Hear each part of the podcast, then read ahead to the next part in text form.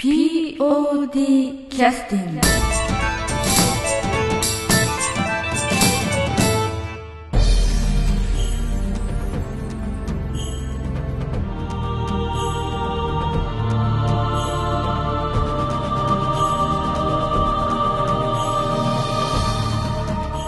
はい、えーそれでは POD キャスティングを始めさせていただきます。えー、と今日はですね、えーているメンバーが第42回公演の「流れ星」という公演の話がほとんどできないメンバーが揃っておりますので、えー第39回公演の「解決サンタマル」の振り返りのポッドキャスティングをさせていただきたいと思いまして、えー集まっていただいております。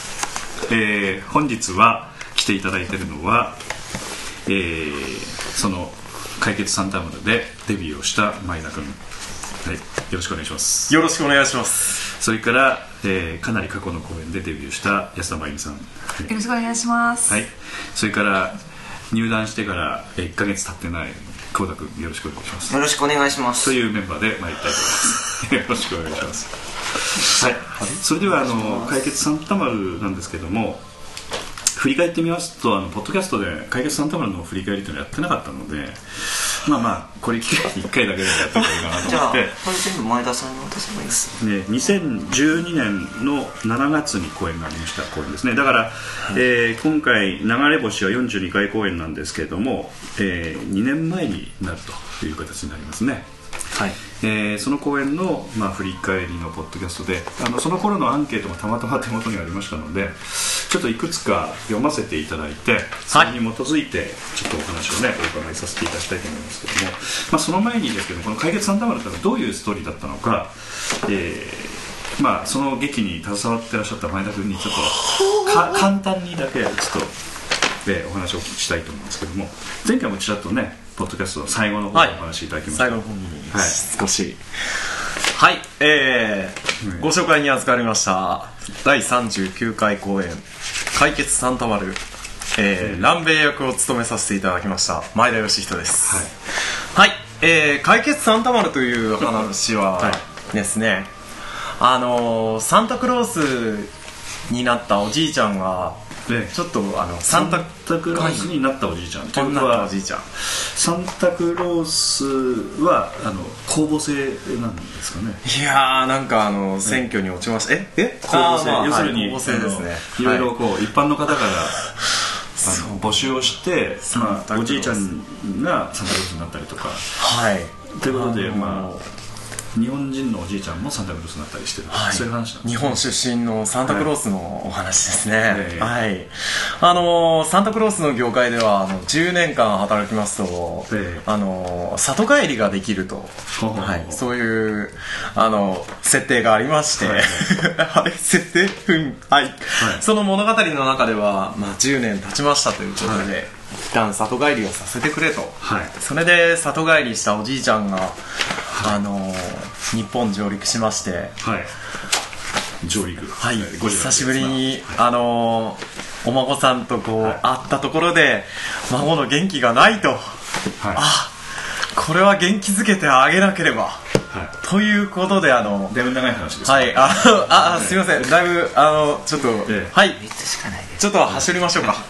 えー、まあサンタスクロースのおじいちゃんが日本へ帰ってきまして、はい。でお孫さんが元気がないのでその悩み事を解決しようと、それでなあのあのサンタクロースのおじいちゃんが、い。自分の袋を近畿を破って袋を使いまして、はいはいあの娘さん孫さんが欲しいという言われた渚姫という、はいはいあの物語の過去の歴史の人物の名前を出しまして、でその渚姫が実際その袋の中から登場しまして。えー熱くなりましたか？はい。あ のそれでえあの友達ができたわーいで終わればよかったもののあの渚姫の命を狙う、はい。あの忍びの方まで引っ張り出しまして、はい。それであの歴史とあの現実のこう 現代とそのええ。忍びたちの戦いとはいドタバタ劇を繰り広げられましたのが「はい、解決サンタマル」という作品ですね。わかりました、はい。だい大体お分かりになりましたね。あのだいぶざっくり話しました。あのお二人あのほとんど見てないのであれですけど。大体わかりました？大体。あそうですか。大丈夫です、よかった 優しい。まああの、えー現代劇に時代劇がちょっと乱入して少し、あのまあアクションあり結構あのなんて言いますかファンタジックな楽しい芝居だと。そんな感じでしょうかね。はい。はい。それあの下なんかすごいなんかツヤツヤのなんかそういうの着てらっしゃるんですかこれはええ。以前山に登った時にはい。着てましたこのあの汗を吸い取るまあスポーツシャツですね。ああ、はい。それは何？あのずなんかこう頭からかぶってズボンズボンまでくっついてる 大丈夫です。あのつなぎタイプじゃないので首までです。あそうなんだ、シャツですか？はい。はいわかりました。ちょっとこの辺が結構着てますね。はい。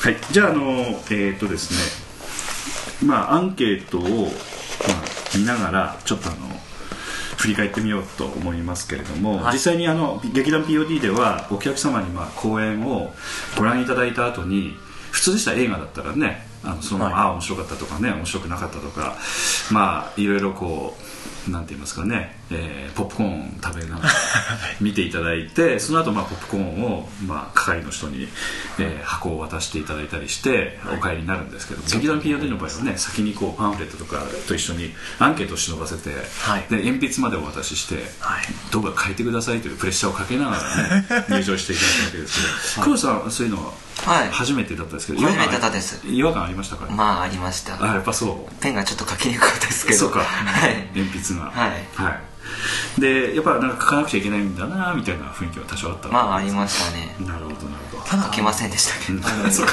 書かなかったのね。ウィングウィングのその客席っていうのが、はいはいはい。あの横、はいはい。右手か左手の方にスライド式のちょっとした簡単な机がありましてそれを使っていただくと、飛び出し式のね机があるんですね、全然わからなかった、ええ。でもあの座ってらっしゃる方はわからないんでね普通はね、出すのにちょっと苦労されたりとかされる方もいらっしゃるみたいなんで、まあ、ああいうのは、まあ、事前に少し説明とかねできればはい。もしかしたらいいのかもしれませんけれどもね、はいということでアンケートをお取りして、まあ、心ある方とかちょっと慣れてらっしゃる方は書いてくださったりするので、ありがたいことに、えーその時のお気持ちとかを書いてくださったりするんですけどもまずお一人目のはい。方、ちょっと私の方からね紹介させていただきます。この方は40代の男性の方ですね、まあ、お名前とかはちょっと当然言えませんけれどもね、はい。えーこの公演を何で知りましたかというとインターネットでご覧いただいたと。で以前の「五右衛門ロック」ですとかまた王と龍馬は行ったとかですね。我が名は日とか、まあ、ずっと38回ごえー3536 36はご覧になってないですけど37、えー、34まあ、36とずっと連続して見に来てくださってて、はで、まあ、アンケート書いてくださってるわけですけども、まあ、あの非常と消さないのと。い うそういう人がね。はい。なんで思ったんです。か確かにあの、えー、と暗転の場面とか本当はきちっと真っ暗になったりした方がいいケースもありまして、実際にまあ暗転というかこう劇が途中でパッとこうね黒くなった時に、はい。えーその時にまあ今まで訳してた人の影が当然映ってるわけですけどもその黒い影が急にちょこちょこちょこちょこっと走り出したりしてあの幕の、えー中にね消えてったりすると少し興ざめみたいな方ももしかしたらいらっしゃるかもしれないんで、まあ非常と消してくださいみたいなねお気持ちがあったかもしれませんがこういうのはあの消防法というのがありましてですね、まあ、ホールに人を集めて、まあ、イベントやるときに何かこう、えートラブル、まあ、地震とか雷とかね、えー火事親父とかと言いますけれども、地震雷火事をやる、えーそのなんかトラブルが起きた時にすぐに誘導できる、えーそのために非常灯というのは必ずつけとかなくちゃいけないのでちょっと消せないということもありましてね。まあ、えー消してらっしゃる劇団も実はありましてですね。はい。えーまあ本当はダメなんでしょうけれどもその辺ちょっとバランスをとってやってらっしゃるんでしょう非常に大事ですからね。非常灯だけに、というわけでした、でまあ、えー非常灯を消さないでおくと。で、はい。フィルムかぶせて少し暗めにしたりとかねそういう工夫してらっしゃる劇団さんもあるので、えーそういうことですね。前田君のツッコミなし地獄がまだ続く。まだ続いてます、ということでまずお一人目の感想としてはこれを、えー選んでいただいたということですね。はい。それからあとありがとうはございました。はい。えーじゃあこの方ちょっとあの紹介していただいてよろしいでしょうかはい。ではお願いします。あどういうふうに言えばいいですか？で難題の男性女性という。10代以下の女性からで、はい。が書いていただきました、はい。パチパチパチパチありがとうございます。ありがとうございます。ありがとうございます。すぐ言ってもいいですか、ええ。えっと13人という少ない人数なのに私の小学校のクラス21人が劇をするのとは全然違い迫力があってとってもとっても面白かった。また見たいです。はあ、ありがとうございます。ありがとうございあまりがとうございます。あの13人という少ない人数なのにというところが、やっぱりこうやっぱりこう小学生の贅沢感といいますかね、はい。あのアマチュア劇団さんでは他の劇団さんとの方ともお話ししてるんですけど13人キャスティングするとかなり大変なんですね。す はい。ものすごく大変でございましてあの本当に公演一つするにも13人がキャストで出るということは、まあ、スタッフの方もまあそれにプラスやっぱ10人以上当然必要なので、はい。まあ、兼任の方もいらっしゃるとすると、まあ、少なくとも20人から30人の人数がどうしても必要になってくるんですけども、はい。あのなかなかやっぱりそれだけ集めて芝居をすると難しいんですけども小学生の方々はその辺の事情がよく大人の事情っていうのは知らないのでね、こういうふうに書いてくださってるわけですね。で私の小学校のクラス21人が劇をするのとは全然違い迫力があってというふうに書いてくださってますけども、あの小学生の方の劇というのはそれなりに迫力があるとは思うんでね。はい、うん。やはり元気をええもらえる、でやっぱりあの見てくださってる方の層もかなりやっぱりこうなんて言いますか熱い層の方が見てくださってるんですね。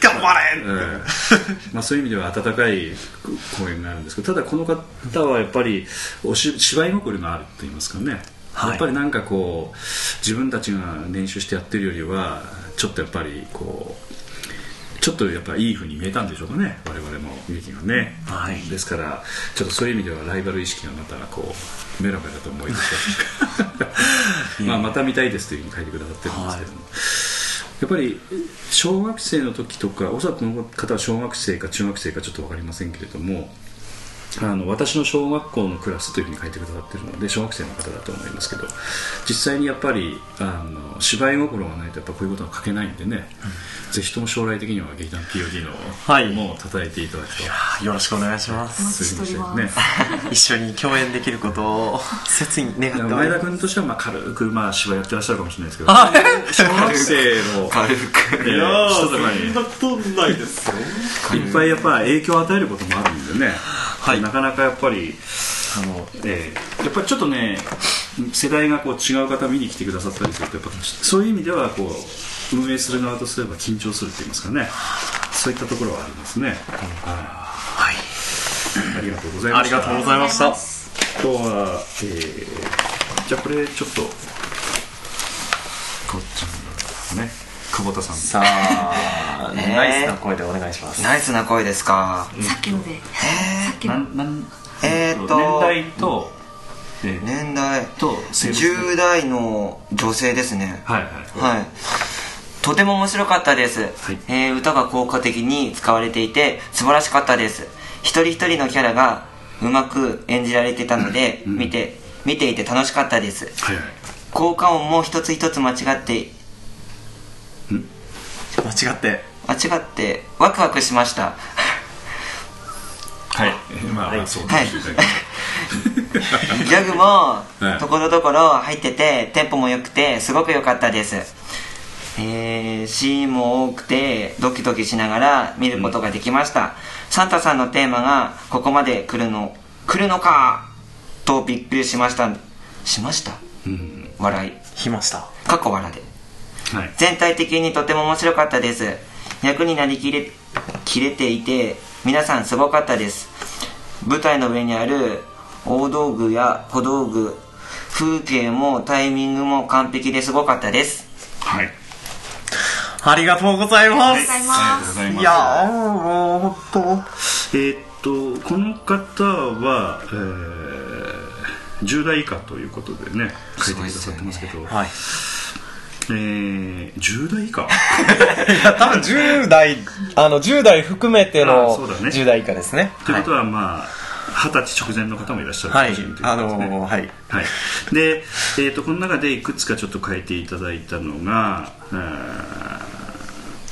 そうですね、歌が効果的に使われていて素晴らしかったですということですけどもこの時の公演は、えー、と実際にこうカラオケがあって歌を歌うという場面があったということですかね。はい。はい。カラオケやったんですか、はい、で実際あの実はこれあの、まあ、スタッフ側の話をちょっと言い訳させていただきますとこの時に発売させていただいたオリジナルサウンドトラック CD、えーこちらについては、えー歌が入ってないんですね、はい。で歌はこの劇団えー演劇集団キャラメルボックスさんのえー芝居の中でえー作曲家の方が作詞と作曲をされてそれでまあ芝居に使った曲ですのでそれをまあ安田三悟君がカラオケを一から作り直して、はい。えーそれでまあ、えー実際にやったんですかね。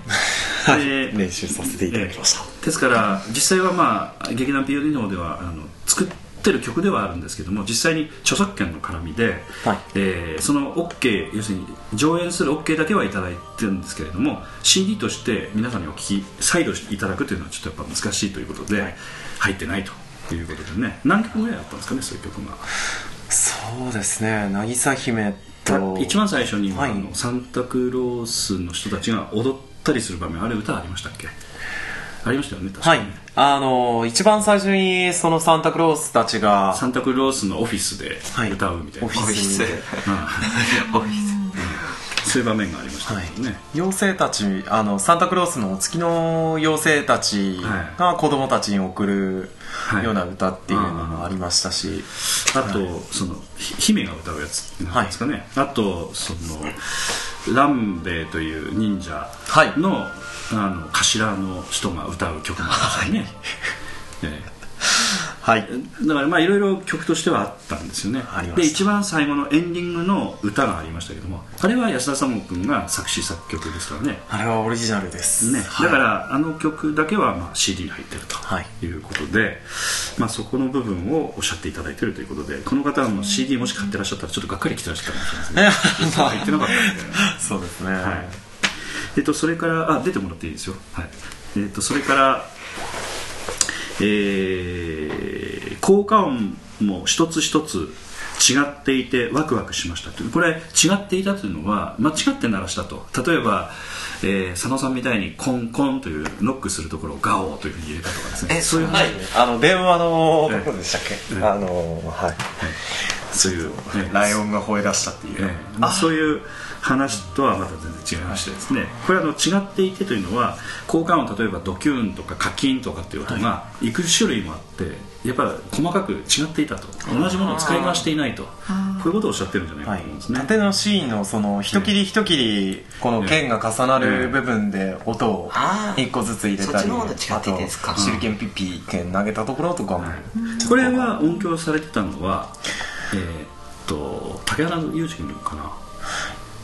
おそらく、違いましたかね。とその時の資料がちょっと残ってないんですよね、とえそうですね。え打ち上げのあの変な写真しか残ってないので。あうん。で、えー、とそういうカキンカキンの音がちょっとやっぱ違ってたということですね、はい。あとギャグとかも、えーところどころ入っててということとあと盾ですね。結構あったのかということ、あとサンタさんのテーマでここまで来るのかとびっくりしましたということなんですけどサンタクロースという概念をかなり崩す芝居だったかもしれないですねははい。えーサンタクロースというのは実際にあのトナカイに乗って赤い服着てシャンシャンと走りながらプレゼントを配るというイメージしかない場合は、はい。あれですけどもそのテーマだけでもかなりバリエーションがね 増えたということを書いてくださってると。いうことですね。な。サンタさんでした、はい。ということでかなりその、えーこちらが伝えたくて一生懸命頑張ってた部分をちゃんと文章化して、はい。えー良しとししてくださってるといいますかありがたい感想でした。はい、ありがとうございます、ありがとうございました。はい、えー、とそれではですね、えー次の方いきますかね。はい、えー、とじゃあこれ読んでいただいてよろしいですか。私ですか？ええ。ーっとちょっと何代何十代の人かわからないんですけどあ10代以下。の女女性か男性どちらかですかね。まあ、演劇部の人って書はいありますからね、はい。あ読めないところがたくさんあるかも。え？そうですか。はい。大丈夫ですか。え変わってもらってもいいですかね、じゃあじゃあ漢字の弱い僕が。僕が。はい。えー、10代の女性の方ですね。はい。字が可愛いです。ははいい。女性なの？えー、女性の方です。どどこにも書いてなかったような気がしますけど。あのハートマークがついております。まあでも中間の人かもしれない。はい、では読み上げさせていただきます、渚姫がとっても可愛かったです、はい。声も素敵でした。はい。初めから歌うところがあってとっても良かったです。トントの表情がとっても良かったです。は吹雪御前も声が良かったです、ん。歌声も好きでした、登場が面白かったです。あ。は登場が面白かったです。堂々とした感じが良かったです、はい。渚姫と吹雪御前の歌のところも良かったです、は有吉先生の歌が面白かったしその時の照明がいろんな色に変わっていてはあ。綺麗でした。は兵次郎と蘭兵衛の衣装もかっこよくてよかったです、はい。音響もかっこよかったです。とっても楽しかったです。ハートマーク。はいありがとうございます。ありがとうございます。ありがとうございます。あのまあ前田君ちょっとふざけて書かれまあの言われましたけど非常に真面目に書いてくださったはい。感じですよね、本当にね。前田君はこの書いてくださった気持ちをさ、ねないがしろにしてしまった。いえでも僕もうあの出演した僕としてはすごい嬉しくてはい。あの喜びを隠しきれなかったっていうところがありますね。えーっと最初に渚姫がまあえー可愛らしかったというふうに書いてくださってますけどこれ渚姫やってくださってるのは誰だったんですかね？はい。はい。あの梢様です。宮越梢さんですかね？はい、はい、えっとえーっと宮越梢さんがこの時に渚姫をやってその渚姫に、えー、つたあの従いこうついてきてるというか守るために付き添ってる人が、えー誰だったんですかね、えー、牛尾之助さん。はい、ということで誰がやってたんですか？はあの山本光秀さんがやられておす。やってたと。あともう一人なんかついてきてらっしゃいましたよね。誰か一人。えー、乳母役で、はい。あの佐野さんが。はいはいはい。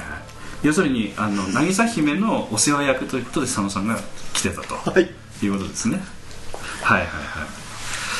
それからえーっと初めから歌うところがあったというところとかね話ありましたけどトントという表情がとても良かった。トントというのはどういうキャラクターなんですか？トントというのは、はい。あのそのサンタクロースサンタマルのうん。おじいちゃんについている妖精ですね、ああ。はい。えー、と主人公である日本人のサンタクロースの、はい。えーお月の妖精がトントと。この表情がとても良かったということで、こちらはあの、えーと北山さんですかね、はい。客演の、えー北山さんがさされてたということで、えー最近もなんかねあの芝居されてましたよね。確かね、はい。あのえー、とちょっとすいません。あのどんな芝居だったか詳しくはちょっと覚えてませんけれども。はい、今も一生懸命ミュージカル系のね仕事あの、はい。そういったものをされあの砺波ミュージカルキッズのか「かぐや」っていう作品を、はいはいはい。かぐやっていうのは、えー、竹取物語のかぐやですかね。かぐや姫はい。はい。はいそれのええ。未来版ですね。あそうなんだ。見に行った？わ見に行きました。ああそうなんだ。はい。え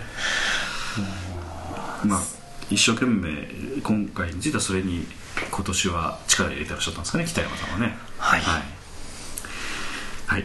えーそれから「吹雪御前」は声が良かったですと。歌も好きでしたということでこの「吹雪御前」は誰がされてらっしゃるんですか？えー、香織さんですね。中川香織さん、はい。はいはいはい。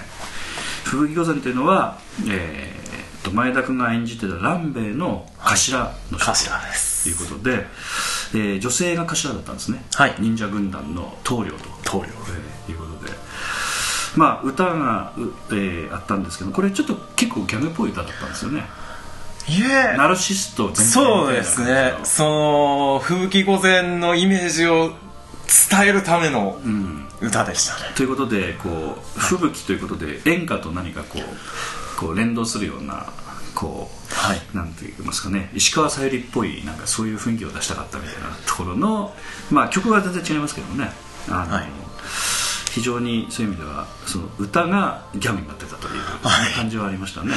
いろいろあの僕あのランベイと氷次郎も、えー踊りで踊りしてたんですよね、あの紅白歌合戦で石川さゆりさんがまあ歌ってる横で、はい。ちょっとあの踊ってるダンサーみたいな雰囲気だったんですよね、あの時はね。はい。で登場が面白かったです。と堂々とした感じが良かったですね。まあその辺なんでしょうね。はい。えーそれから有吉先生の歌が面白かったしその時の証明がというふうに書いてくださってますけどこの有吉先生っていうのは何なんですか？有吉先生っていうのが、ええ。あのそのサンタクロースのお孫さんの、うんあの歴史を教えていただいてる先生です。はいはいはいはい。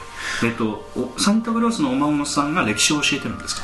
いえサンタクロースのお孫さんは生徒で、あ生徒だよはい。ね、そのお孫さんの先生ですね。えー誰がされてたんですか？こえー、れ 誰だったですかね？あのえ。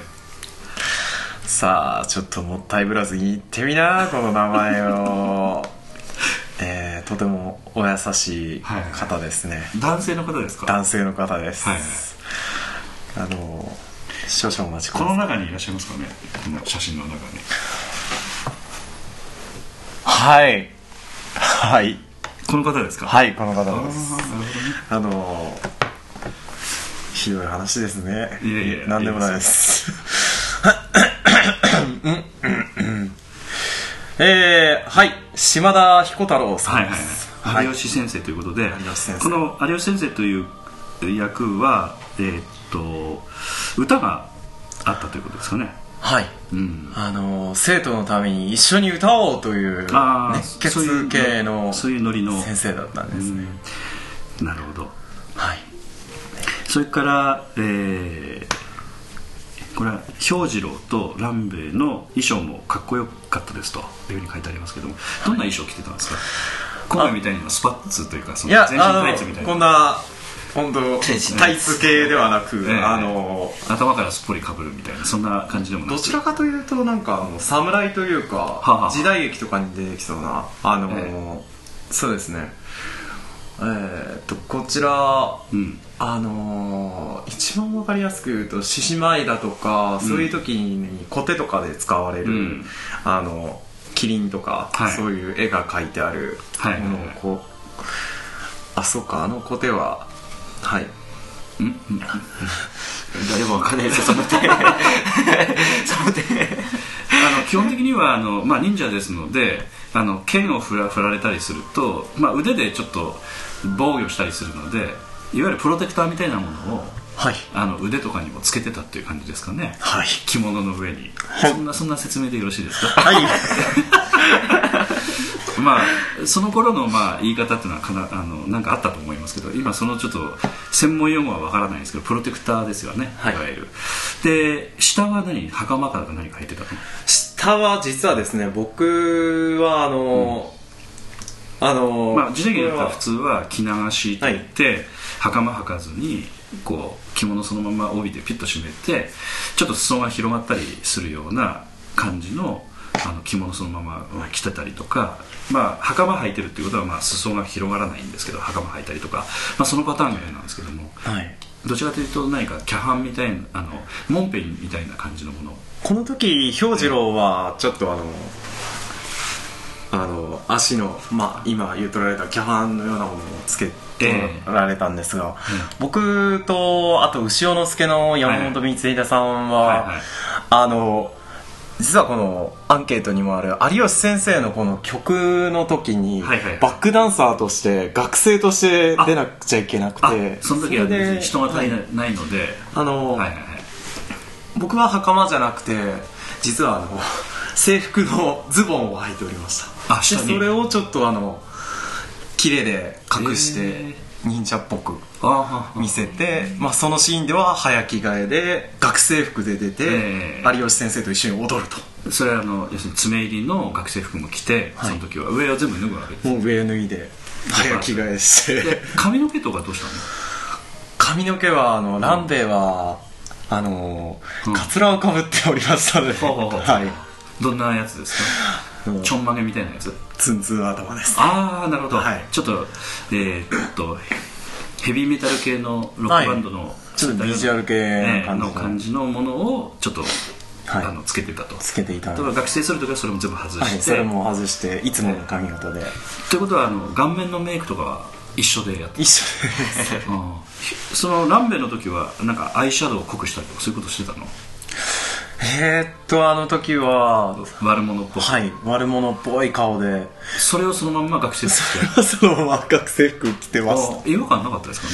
どうなんでしょう。いやーまあ、みんな多分制服の方に、うん。とあと有吉先生とあと僕あの、え野上君っていうええ。生徒が、あのええ。中心となってその先生の曲を歌っておられたんで、その二人が目立ってて、ちょっとバックダンサーだったバックダンサーでちょっとその二人に。顔のメイクまで落とさなくても大丈夫だったと。いう感じでしょうかね、なるほど、い。この時の早着替え着替えっていうのはまたあのもっと元に戻らなくちゃいけないですけど、はい。えーっと最初にこう履けてそのランベイからそのなんて言いますか学生になる時には大体時間の猶予ってどれぐらいあったんですか？時間その場面の間、うん本当に数分ですね。うん。その学生服に着替える時間は？学生服に着替える時間。あもう本当にバッグに隠れた瞬間ー脱ぎ始めて。脱ぎ始めて他の人にも。歩きながらあ 脱ぎ始めて。の、はい、あの気がついたらその格好になっているみたいな。いやそんなそんな洒落た感じはなかったんですがあのでいろんな方にいやちょっとはい。手伝ってもらわないと間に合わないぐらいに時間がなかったという感じなんですね、はい。バックで。まあでもそれはやっぱ見てる人全然わからない苦労ですよね、はい。本当に。うんあランベイ出てきたと思われたらもう 最後ですからね、ダメですからね。まあこれはもう本当終わった後だから言えるお話ですよね。あとはその今度はまたランベイに着替えなくちゃいけないんだけど、はい。そのランベイに着替えると結構時間かかりますよね。え実はまあランベイの格好っていうのが、うん。ちょっと、まあ、コテを羽織って、うん。上にそのまあ、動きはいろいろやってくださってますけど、ラジオにああそうですね。あの絵柄がないんであれですが。でもやっていろいしまうというろ手が動いてますが あのこれを羽織って。えよっしゃランベイはい。えまあちょっと,、えー、と音だけではちょっとわからないですけど。音だけではなかなか プロテクターみたいなのをまず下につけて、で上から羽織ればもう衣装になっちゃうぐらいのはい。シンプルな感じになってたってことですかね、なるほどわかりました。まあその辺ちょっと面白く今お話をちょっとね裏話として聞けましたけれどもね。はい。わかりました。じゃあちょっと今、えーこれで ちょっと時間がかなり30分目になりましたので休憩の時間に入らせていただきたいと思いますけれども。はい。はい。えー、とリクエストの曲としては何かありますかね？はい。事前にやっぱ仕込んでないとダメですか？いえいえそんなことはありませんよ。そうですか。いやー渚姫の伝説。えこの中で。ー、この中で。そうですね。なんかでもアクションシーンとかいいんじゃないですか？アクションシーンですか、では。あんまり「解決サンタナム丸はほとんどねやってないので。はい、はい。はい、じゃあ曲紹介お願いします。はいそれでは第39回公演「解決サンタマル」えー、にちなんでちなんで「解決サンタマル」を。ああそそこ行きますか。はい。はいわかりました「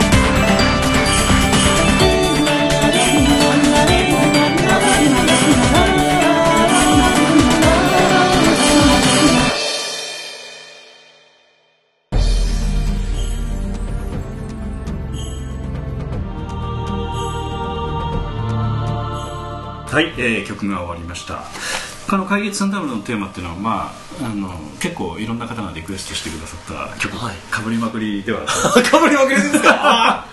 えーいいんですけどはい。あのこの曲はやっぱりあの、えーサンタクロースというと、まあ、鈴の音とかなんというか子供たちの合唱というかね、はい。そういったものとかいろんな要素がありましてそういったものをあのちょっとあのヘビーな曲と合わせて安田三国はなんか作ったみたいなことを言ってましたけどね、はい。まあ、そういう意味ではそういう感じのねあの芝居だったという感じですよね、はい。ファンタジーっぽい要素が非常に強いんだけれどもあのなんて言いますか軽快な感じもありあったり、ヘビーなところもあったりとかしてね面白い芝居だというふうには思いますけどね。はい、はい。じゃあこちらの方は、えーちょっと読んでいただいてよろしいですかね。はい、えーっと10代の男性の人からではい。す、、今回あの幼い人が多い感じですね。ですね。はい。はい。えー笑えるところがたくさんあって面白かったです。トントさんがすごく可愛くてすごく上手。うまああそう上手だったなと思いました。見たところに見た後に早く演じしえ演劇したいなと思いました。早く演劇したいなと思いましたはい。はい。はい。はい、ありがとうございます。ありがとうございます。ありがとうございます。ということはこの方は演劇されてらっしゃるということですかね。はい。はあなるほど。やっぱり何か高校かどこかで中学生か、はい。えー演劇をされてらっしゃるということですかね、はい。えーっと笑えるところがたくさんあって面白かったですというふうに書いてくださってますけど結構やっぱギャグが多かった、そうですね。あのーやっぱりあの歴史上の人物っていうのは、うん。その現代に入りますと、珍しいものだらけなので、はいはいはいはい。あの牛尾之助と初めて会った時に、はいはい牛尾之助たちがアイスクリームを食べてまして、はいはいはい。それにあの食いついた兵次郎がそれをよこせ。ああ要するに、えー忍者はアイスクリーム見たことないし、はい。でもすごい美味しそうに食べてるんで、はいもう真剣に欲しいと思って戦ってるわあけですよね。の牛尾之助が甘くて美味しいとかって言い出すんで、それに対してもどんな美味しいものなのかということで、はい。まあ、一生懸命それに対して、まあ、真剣に戦ってるところが、まあ、はい。一つのギャグの要素って言いますかね。あソフトクリームずっと立てて持たないと危ないので、はい。それをこう立ち回りでこうなんかうまくねジャッキー・チェンの映画でもよくありそうな、あんな感じの動きですかね。あのテーブルを前にええ。こう、アイスクリームを行ったり来たりして相手の目線に水で引きつけたり、そんな感じですかね。そういう動きもありました。はい。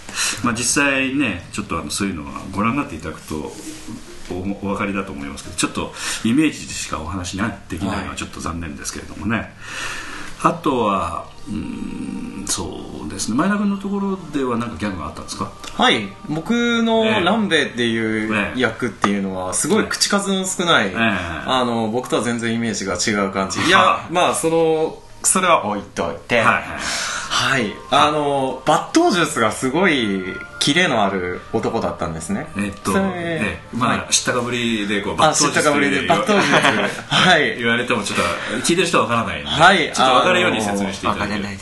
刺してある刀を。刺してある何刺してある。あの要するに。鞘鞘に入った刀をこう素早くこうっていうのは。切るあの うわ映像がないから難しい口頭で伝えよう。ははいい鞘から素早く抜き出すと同時に、まあ、忍者というのは背中から抜いたりしますからね、はい。どどんな感じなんでしょうか？えー今回あのサンタマルの場合は、はい。あの日本刀と同じく左の腰の方に刺しておりまして、あの忍者の映画でよく出る背中に刺はい、してるわけ背中に刺してるわけじゃなくて、はいはいどちらかというと腰の方に。侍のええ。形で、はい。はい、抜刀というのは抜く刀と言いますから、実際にその刀を抜くのが得意な方とはいいうことですかね、刀を抜いて、その抜いた勢いではい。スパッと切って綺麗に刀を収めるあ鞘に収める、はい。ということは抜いて切って収めるまでがワンセットの抜刀術と、ワンセットの抜刀術で。ええ。だから抜くだけがあれではないということですね。はい、あの、サンタマル、サンタクロースの、ええあの娘さんのはい。お父さんはい。を、あの前半のシーンではいはい。切りまして、あそんな悪いことするの？スパン峰打ちだって 峰打ちで済ませてたんですが、はいはいあの後半、はい。あの剣道部であるその、はい。はい有吉先生の、はいはい。先ほど出ました野口野上さんっていう、あのキャラがいまして、はい。あの剣道部なので、はい。竹刀を持ってこう切りかかってくるんです僕またあのランベイはあの抜刀術で答えまして、はい。まあ最初はもう完全にど素人で、そのなんていうか確か四谷君が演じてたお父さん役ですよね、そのなんか刀も持ってない人に対して峰打ちをするという、本当に悪辣なえー動きをしたと。でその後、剣道部の人たちのところに実際に実戦で切れ合い。をしてる蘭兵衛が実際にバットを使ったということバットを使い、で兵次郎が「あの、いや峰打ちだ!」って言った後に「あのいや切った!」ってあ初めてあの蘭兵衛が冗談を言う、はあはあでそれは、要するに前田君のそのなんていうか力うんそのギャグの力が全てそこに集約をされて、あのまあ、このポッドキャストを聞いてらっしゃる方にですけどあ滑りがちな人かなみたいな。ああ恥ずかしい。そういうふうになるとその会場はやっぱりそういうのが伝わらなくてかなりシーンとしたとかなんかそんな感じだったですか？いやあの僕の心の中ではだいぶいいアドリブだったと思います。アドアドリブだったのそれ？え？アドリブ？アドリブ？はい。アドリブというのはセリフにないことを、はい。あの実際に言うということなんですけども、はい。実際台本にはあじゃあアドリブじゃないんだね。え？いえあの台本にないものをさせていただきました。ああ要するに台本にはないけれどもはい。決め事としてはそういうことを言うことは決まってたと。はいいうことなんですよね。兵次郎と相談しました、まあ久保田君がかなりこれで安心されたんですけど 要するに台本になく決め事にも何も決めてないアドリブを前田先輩が勝手にして本番でいきなりやったわけではなくて、ええ。練習の段階でもうそのアドリブは入れると、こんなとんでもない先輩がいたのかみたいな。久保田君びっくりしたよ。いやそんなことはないよ。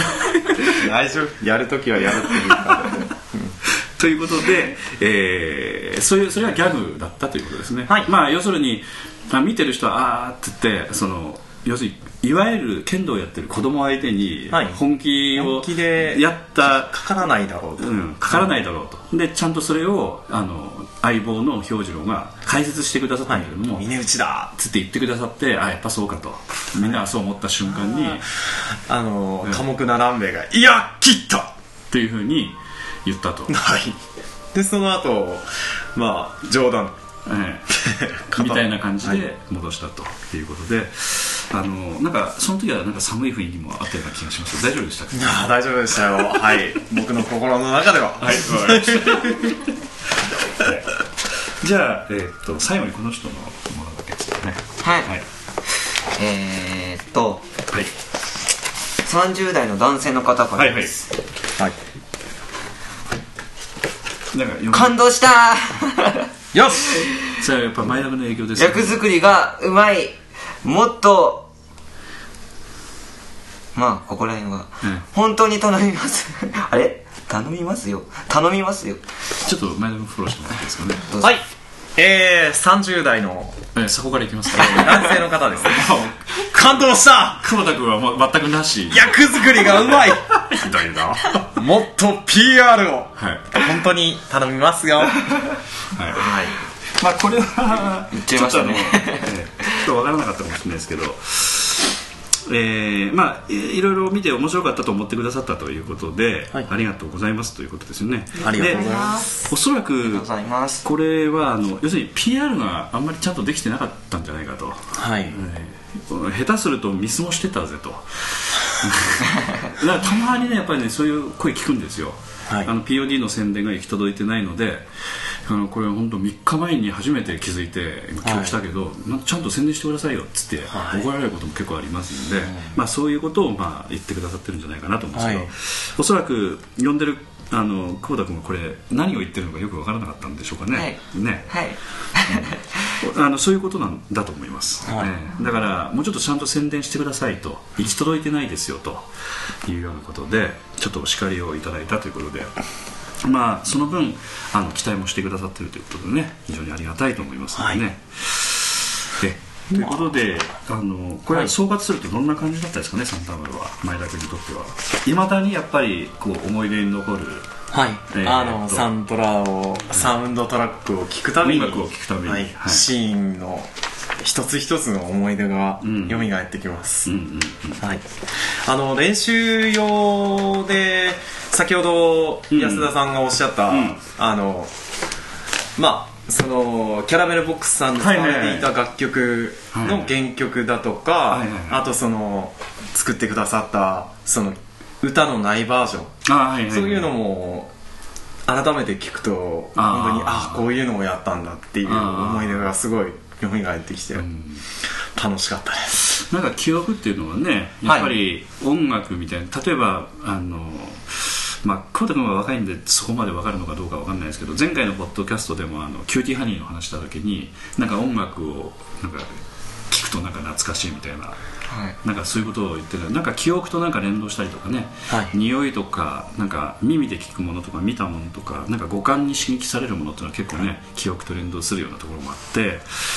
まあ劇団 POD の場合はちょっとそういう意味ではちょっとあの、えーまあ、そういったオリジナルで音楽作らせていただいているので、まあ、そういった思い出がちょっと残りやすいかもしれないですね。はい。でい。まだに前田君はあのなんて言いますか警察の目を隠れて、はい。あの その頃から あのーずっと木刀をずっと車の中に入れてる危ないしはい、あのー、あの、その時から、まあ、体を鍛えようということで、ええ。いろいろ木刀を、はい、あのー、持ち歩いて、これだけ聞くとすごい、あ、ちゃんと縦の練習でと、あの、筋トレに使ってるだけなんで、あの、どどういうどういうふうに筋トレですか、はい、あのー、僕、うん。通常その劇の練習用で使っていたものと、あと普通に剣道のお店で買った木刀と、ええ。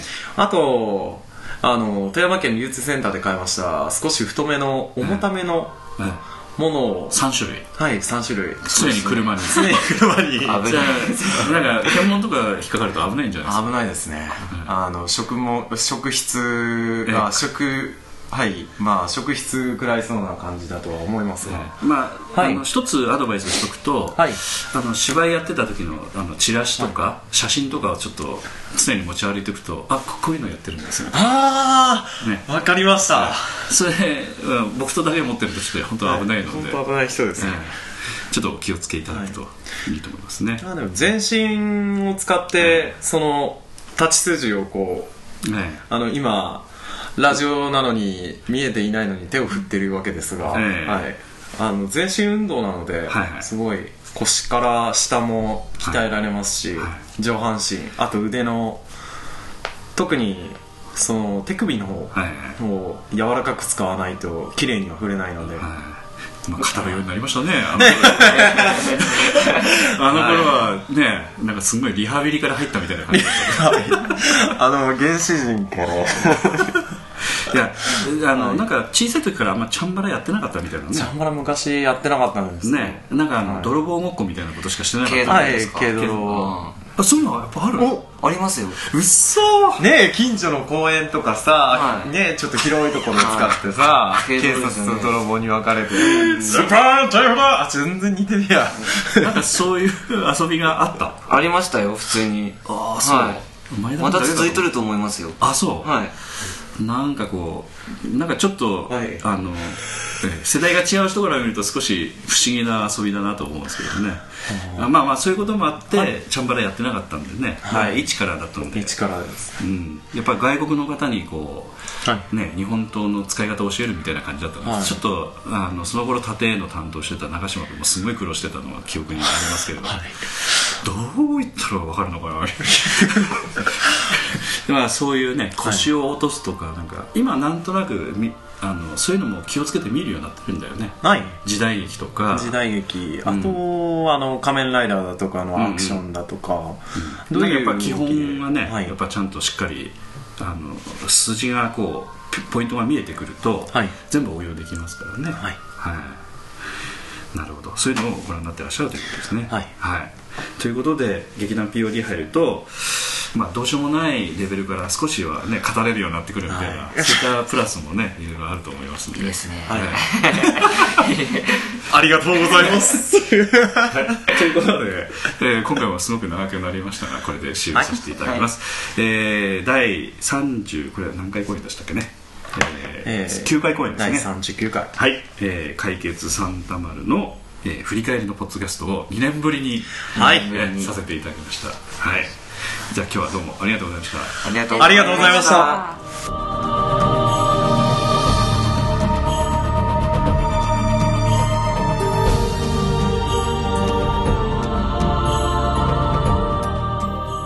ー POD キャスティング